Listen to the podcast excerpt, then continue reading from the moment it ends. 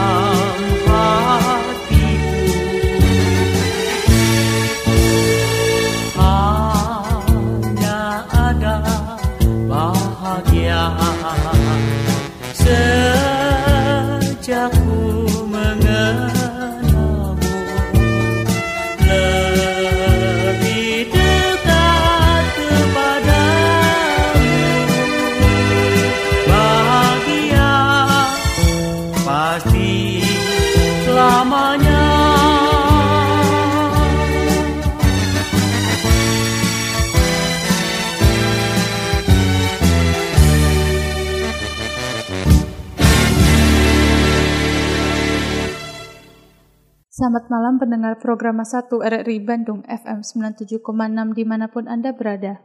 Kembali kita berjumpa. Namo Sang Yang Adi Budaya, Namo Budaya. Semoga kita semua dalam keadaan sehat selalu tanpa kekurangan suatu apa pun. Pada kesempatan hari ini bersama saya Elvira, kita akan mendengarkan sharing Dhamma tentang topik-topik menarik seputar agama Buddha. Hari ini kita akan melanjutkan topik minggu lalu, yakni praktek 8 jalan utama di zaman now yang akan disampaikan oleh Profesor Toto Winata PhD. Profesor Toto Winata adalah pandita dari Majelis Budayana Indonesia Provinsi Jawa Barat.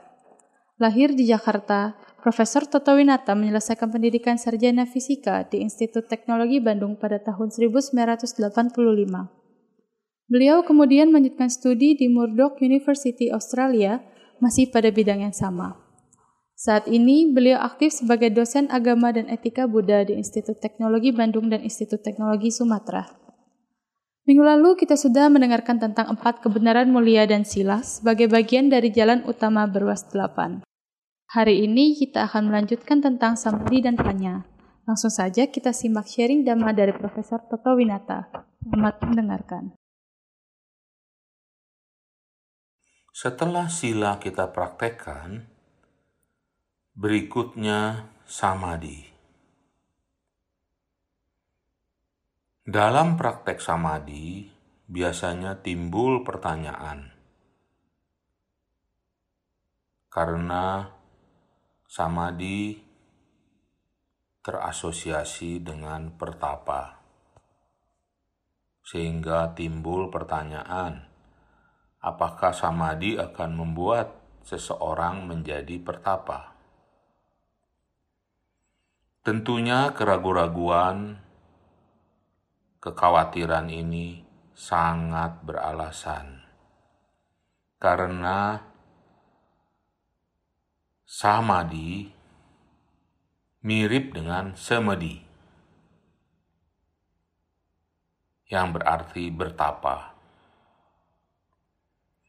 Untuk itu, kita perlu lihat lebih detail apa yang dimaksud dengan samadhi.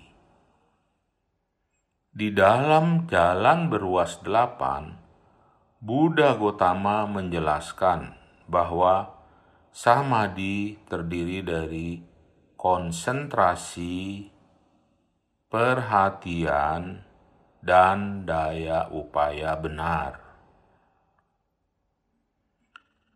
Jelaslah dari penjelasan detil ini bahwa samadhi bisa juga dipraktekkan oleh manusia biasa, umat awam. Asalkan kita bisa melakukan konsentrasi, memiliki perhatian dan daya upaya. Yang perlu kita kembangkan adalah bagaimana menjadikan konsentrasi bisa benar.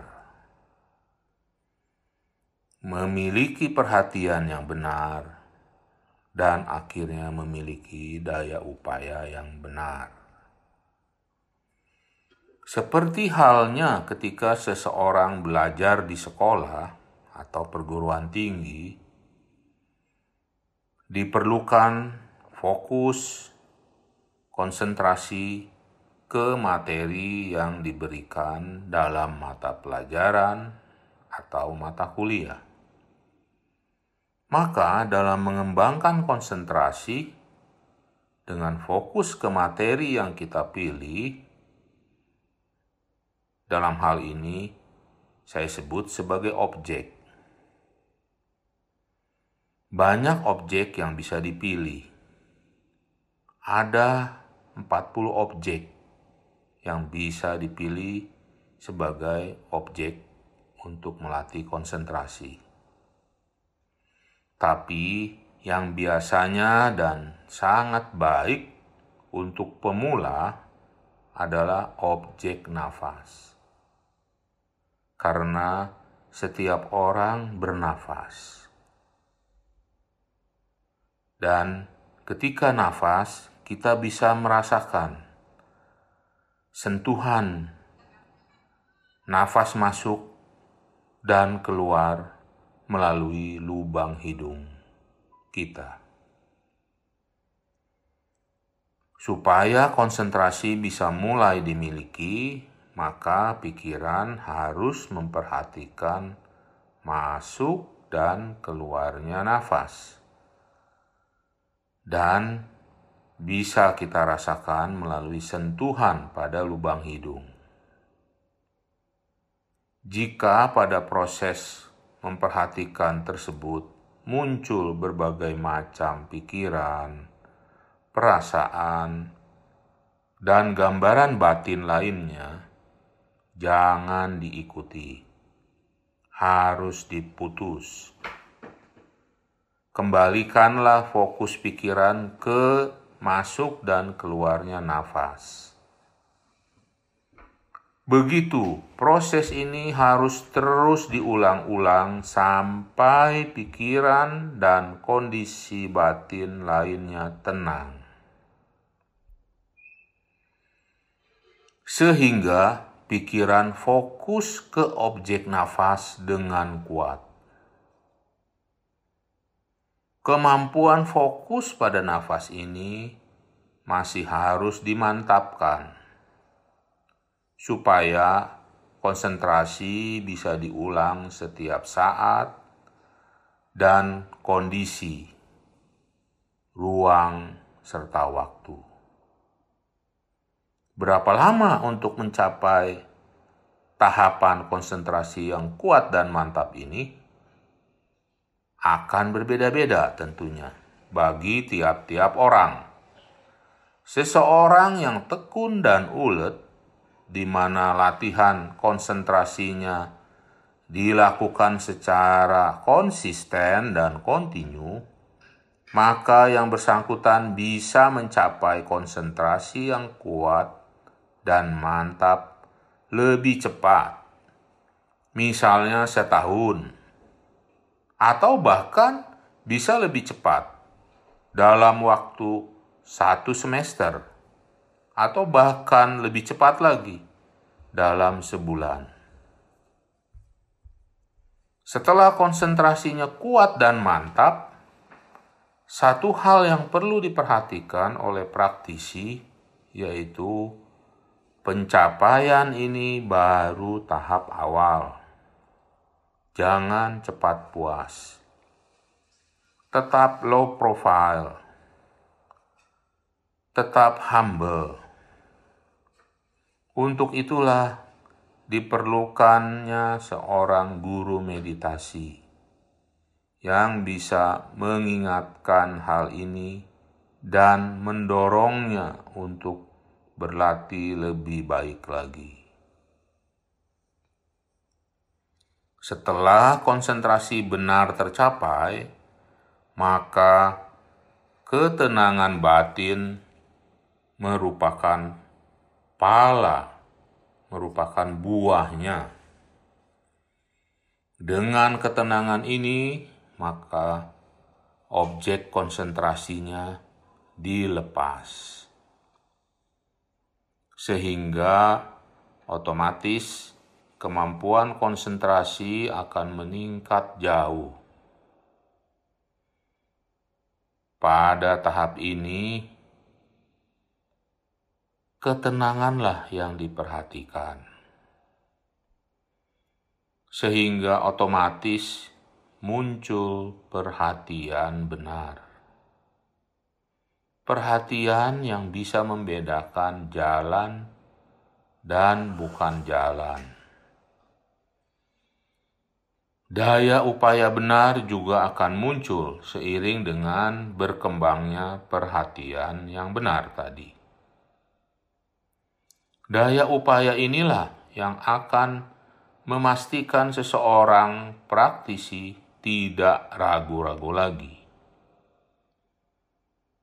Demikianlah samadhi dipraktekkan oleh seorang putu jana.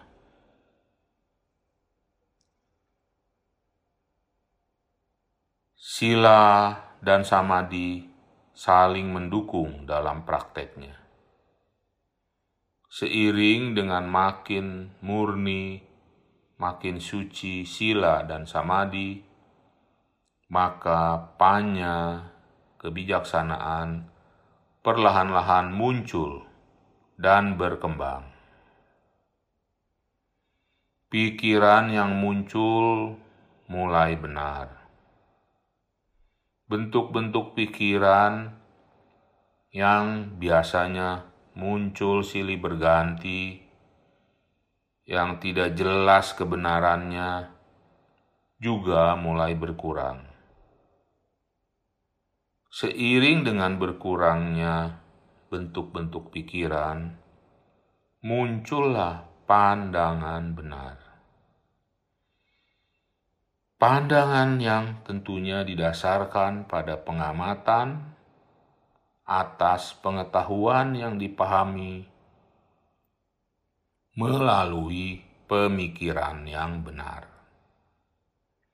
bahwa segala sesuatu yang prosesnya dilandasi sila dan samadhi yang benar akan menghasilkan pala, buah yang membahagiakan, tidak hanya untuk diri sendiri, tidak hanya untuk praktisi yang melatih samadhi dan sila, tetapi juga membahagiakan banyak orang.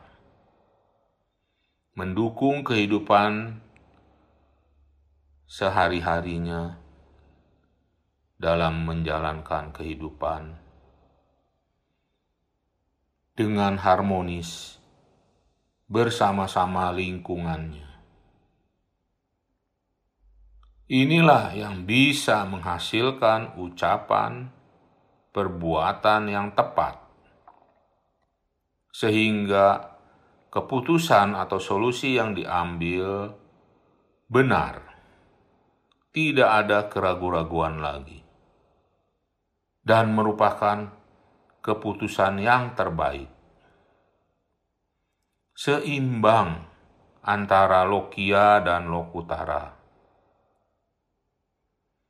duniawi dan spiritual, sehingga damai yang dikembangkan melalui jalan berwas delapan, sila, samadhi, dan panya, tidak menyebabkan seseorang menjadi malas bekerja, malas bermata pencarian, tetapi sebaliknya, menjadikan seseorang semakin giat dan bersemangat, yang tentunya semakin mendukung pencapaian kemajuan baik duniawi dan spiritualnya.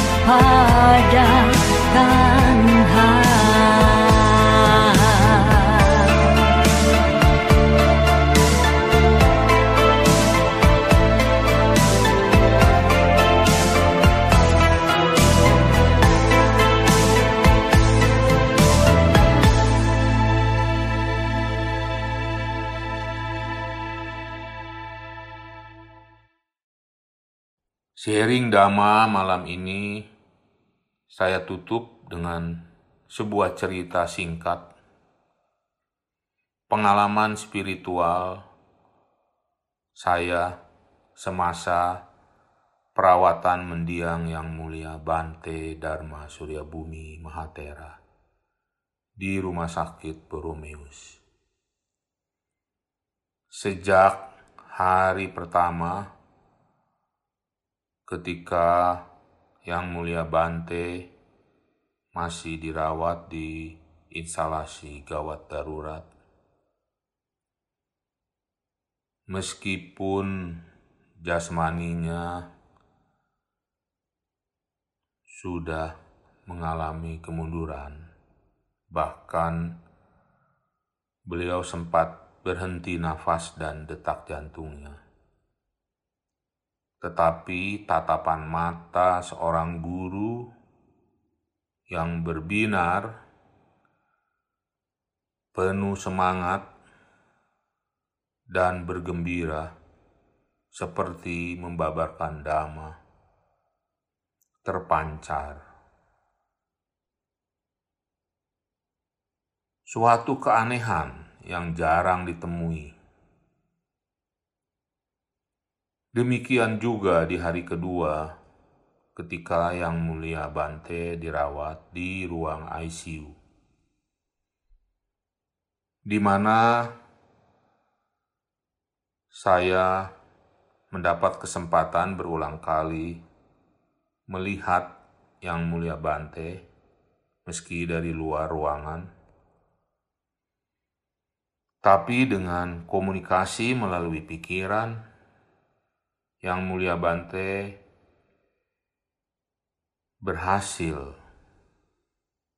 berkomunikasi meskipun tanpa berbicara karena terhalang oleh ventilator. Melalui tatapan mata yang berbinar penuh semangat dan kegembiraan, terlihat jelas bagaimana semangat membabarkan dhamma tidak kunjung padam. Hari demi hari, seiring kondisi yang mulia Bante yang semakin membaik, sorot mata yang menunjukkan semangat dan kegembiraan tidak pernah pudar. Hingga akhirnya Yang Mulia Bante bisa berbicara banyak. Ketika dipindah ke ruang intermediate, di mana kami murid-muridnya yang menjaga bisa berinteraksi dengan Yang Mulia Bante. Banyak cetusan-cetusan dhamma yang disampaikan oleh beliau hingga detik-detik terakhir. Beliau masih memberikan pencerahan, misalnya dengan menyampaikan cetusan dhamma kepada narasumber beliau menyampaikan bahwa Wedana Anicca. Wedana adalah perasaan. Bahwa perasaan selalu berubah, tidak kekal. Kemudian beliau menyampaikan lebih lanjut bahwa sangkara anice bentuk-bentuk pikiran yang muncul juga tidak kekal, selalu berubah. Kemudian beliau menambahkan lagi, segala yang berkondisi dan tidak berkondisi juga tidak kekal. Anice. Beliau menyampaikan bahwa semuanya akan hancur. Sudah tidak ada penderitaan lagi. Sudah saatnya. Dari cerita ini, saya ingin berbagi, ingin menunjukkan betapa luhurnya Yang Mulia Bante masih memberikan contoh semangat dan kegembiraan yang menginspirasi yang mendengarkannya. Dan beliau menunjukkan bahwa dengan berbagi dhamma, maka praktek dhamma menjadi sempurna.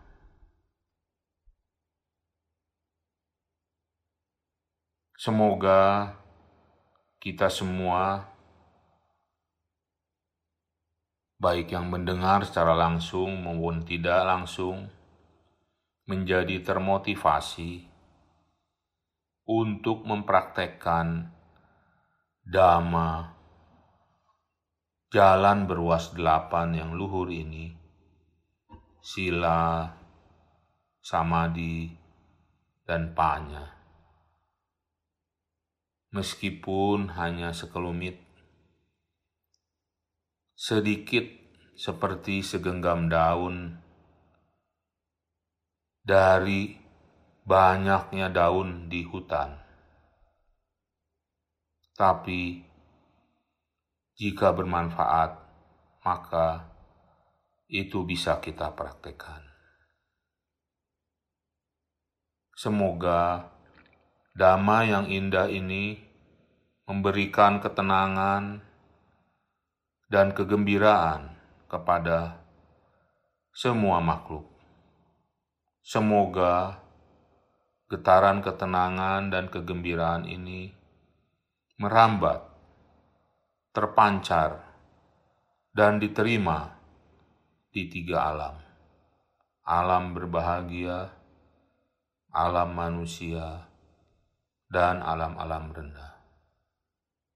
Semoga semuanya menjadi tenang dan gembira. Sabe sata awirahontu. Sabe sata bawantu suki tata. Semoga semua makhluk bebas dari duka. Semoga semua makhluk berbahagia. Sadu, sadu, sadu. Namo Sang Hyang Adi Budaya, Namo Budaya. Selamat malam dan terima kasih. Thank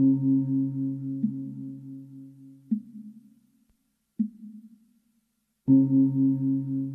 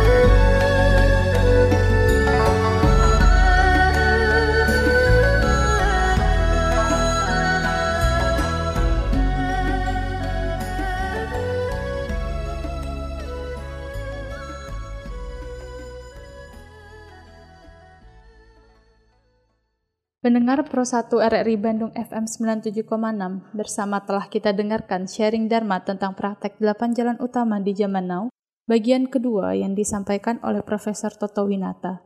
Semoga apa yang disampaikan dapat membawa manfaat bagi kita semua. Semoga kita benar-benar dapat mempraktekkan 8 jalan utama tersebut dalam kehidupan sehari-hari sehingga tercapainya di banda. Pendengar Pro 1 RRI Bandung FM 97,6, kita telah tiba di penghujung acara. Terima kasih atas partisipasi Anda. Kita berjumpa lagi minggu depan. Semoga diskusi kita hari ini memberi manfaat bagi kita semua dan semoga semua makhluk hidup berbahagia. Sadu, sadu, sadu. Namo Sang Yang Adi Budaya, Namo Budaya. Thank you.